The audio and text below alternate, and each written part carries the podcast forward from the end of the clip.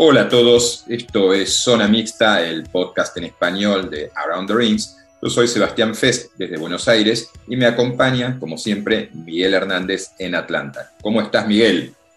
Muy bien, muy bien. Espero que tú y la audiencia también esté gozando de muy buena salud.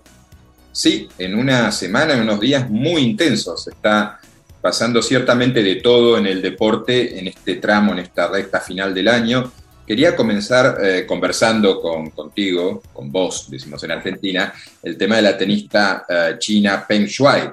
Eh, como sabemos, esta jugadora se fumó de la escena, desapareció de los sitios que solía frecuentar, por decir de alguna manera, una vez que denunció haber sufrido una agresión sexual por parte de un alto cargo del Partido Comunista. Luego aparece el presidente del COI, tiene una videoconferencia con ella en la videoconferencia, Peng dice muy poco, dice también, y eso no es poco, que uh, no se preocupen por ella, que la dejen tranquila. Y esto llevó a una situación uh, muy extraña y muy compleja para China, que recordemos, en dos meses tiene que albergar los Juegos Olímpicos de Invierno en Pekín, y China se encontró con una resistencia, uh, por el caso de Peng Shuai, mucho mayor que la que había provocado, generado el tema, por ejemplo, de las violaciones a los derechos humanos contra la minoría uigur, que es un tema que se viene eh, reiterando, el que se viene hablando muchos años. Probablemente hubo cierto efecto uh, cansancio o repetición ahí que llevó a que la presión sobre China fuera menor que la que se generó a partir del caso Peng Shuai. Pero entonces sucede algo eh, inusual, algo diría casi extraordinario, que es la decisión de la WTA, que es el ente rector del tenis femenino, que decide cancelar todos sus torneos en China. Es decir, retirarse totalmente de China y esto para ubicarse eh, hay que meterlo en su contexto, hay que ponerlo en su contexto. La WTA tiene una decena de torneos en China y en China obtiene una parte muy importante de sus ganancias. Es decir, el paso que ha dado la, la entidad dirigida por Steve Simon es muy importante. Sí, incluso recordar que la, tenista china había colocado inicialmente una denuncia en sus redes sociales. Y cuando esto como bola de nieve cuesta abajo comenzó a difundirse, ella retira o le retira, no sé, este, este mensaje. Y bueno, después empiezan a aparecer las fotografías de ella muy graciosa entre muñecas en su habitación. Eh, después viene el, el video con Bash, que creo que el COI está advirtiendo o anunciando otro contacto más con ella. Y, pero parece que lo que sí, el tema puede ser inminente, Sebastián, en la reunión de la semana próxima del Buró Ejecutivo del Comité Olímpico Internacional entre el 7 y el 9 de diciembre, que si bien a lo mejor no forma parte de la agenda oficial, sí posiblemente pudiera formar parte de una de las preguntas de la rueda de prensa del Comité Olímpico Internacional con Bosch al frente y la prensa internacional en la que tal vez tú estés por ahí, ¿no? Sin duda, Aaron Ring siempre está. Y es cierto que estamos en una Ah, en un momento, una zona decisiva, se van a tomar decisiones, se supone que Estados Unidos anunciará pronto su boicot diplomático a los Juegos, el mismo camino está Australia, probablemente Canadá, probablemente Reino Unido. Esto, recordemos, no es un boicot como aquellos de los 70, 80, donde bloques completos de países se ausentaban y no enviaban a sus atletas, sino que consiste en básicamente anular cualquier eh, representación institucional por parte de los gobiernos. Pero es un desaire a China. Para China, eh, al igual que para Rusia, como sucedió con el Mundial de 2018 de fútbol, esta organización de grandes eventos es un tema de orgullo nacional. Hay mucho en juego. Entonces, que otros países otras potencias decidan ausentarse y solo enviar a sus deportistas, no es algo que Pekín vea con agrado. Por lo tanto, estamos entrando en una recta final del año, en un inicio de 2022, que va a ser en lo deportivo muy, pero muy caliente. Lo es, de hecho, porque en las últimas horas han sucedido noticias eh, sobre temas que vos conocés muy bien. Eh, la última, la más novedosa, es la muerte de Lamin Diak, el senegalés que durante 16 años presidió la entonces Federación Internacional de Atletismo, luego Asociación Internacional de Federaciones de Atletismo y últimamente World Athletics. Eh, y DIAC es un emblema de lo que fue la corrupción en el deporte y eso liga con otro tema que es eh, la condena a prisión de Carlos Nussmann, el jefe de los Juegos de Río 2016, por compra de votos, un tema del que estuvo involucrado directamente DIAC. Sí, incluso tú hablas de señales. Por ejemplo, es una señal de que tanto la Federación Internacional de Atletismo como el Comité Olímpico Internacional no se han pronunciado sobre la muerte de Jack. Hemos monitoreado las redes sociales, hemos incluso enviado eh, correos a, ambas organizaciones, pero todavía no, lo no han respondido.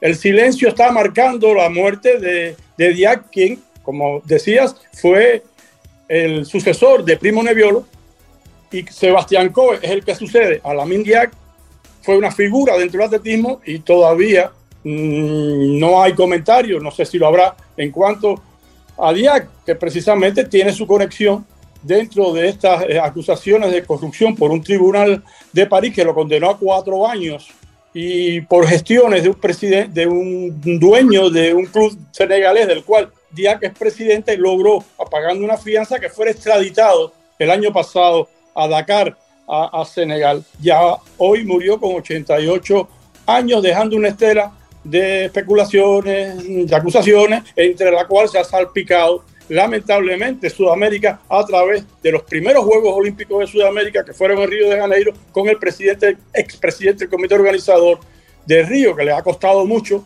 que va a cumplir 80 años en, marzo, que ha sido condenado, como tú decías, a una severísima eh, condena, pero tal vez no se cumpla. No sé, tengo que precisar si en las leyes brasileñas el hecho de tener ya 80 años le propiciaría ir o no a la cárcel. El abogado me ha dicho, el abogado del señor Luzman, me ha comentado que no, que eh, debe cumplir prisión domiciliaria.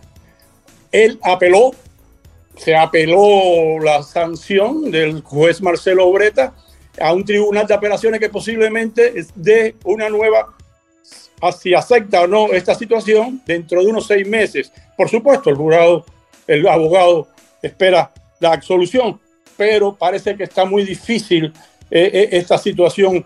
Para Nusma, que todavía no ha hecho una, una declaración de prensa y yo me siento en la piel, por ejemplo, de los madrileños y tiene que haber disgusto, porque tú recordarás que en, Copenhague, en la sesión del COI de Copenhague de octubre del 2009, eh, Madrid fue a la final con Río de Janeiro después de haber dejado en la primera vuelta a Chicago, que también Obama y la, esposa se sintieron muy molestos. Por favor, ¿cómo me traen a Copenhague si vamos a perder de la primera? Pero bien, en fin, lo que te comentaba es que Madrid perdió en la, final con Río de Janeiro. Muchos aplausos. En aquel momento recuerdo a Lu, la Pelé, el propio Luzman en aquella situación.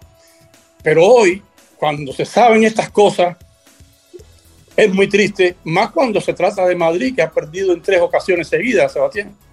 Sí, a ver, claramente, acá estamos hablando, vuelvo atrás a algo que comentabas, eh, la no presencia de la noticia de la Mindiac en las redes y en la web de la World Athletics es claramente un comentario, es decir, el no comentario es una uh, manifestación clarísima. Nosotros no tenemos nada que ver con este señor, no queremos que se nos asocie con él aunque haya presidido eh, durante 16 años esa organización. Y en cuanto a Nussmann y Madrid, a ver, eh, Diac estaba en el centro de lo que era una trama de compra de votos para la eh, definición, decisión de sedes de Juegos Olímpicos, gravísimo. Y Río se vio tentado, y efectivamente no solo tentó, sino que fue en ese camino de aportar dinero a un intermediario, en este caso Diac, también su hijo, para comprar votos no le fue mal, porque Río gana en la última vuelta a Madrid eh, doblándola en ventaja. Pero Alejandro Blanco, presidente del Comité Olímpico Español, que acaba de ser reelegido y que va a completar 20 años en el cargo, eh, acaba de decir que, bueno, esto es eh, algo bastante lamentable, doloroso. Vos tenías las palabras justas, pues tuviste la oportunidad de hablar con él. Sí, no, él comentaba de que si bien se ha limpiado reiteraba, no se ha limpiado al movimiento olímpico, se ha limpiado a personas, ¿no?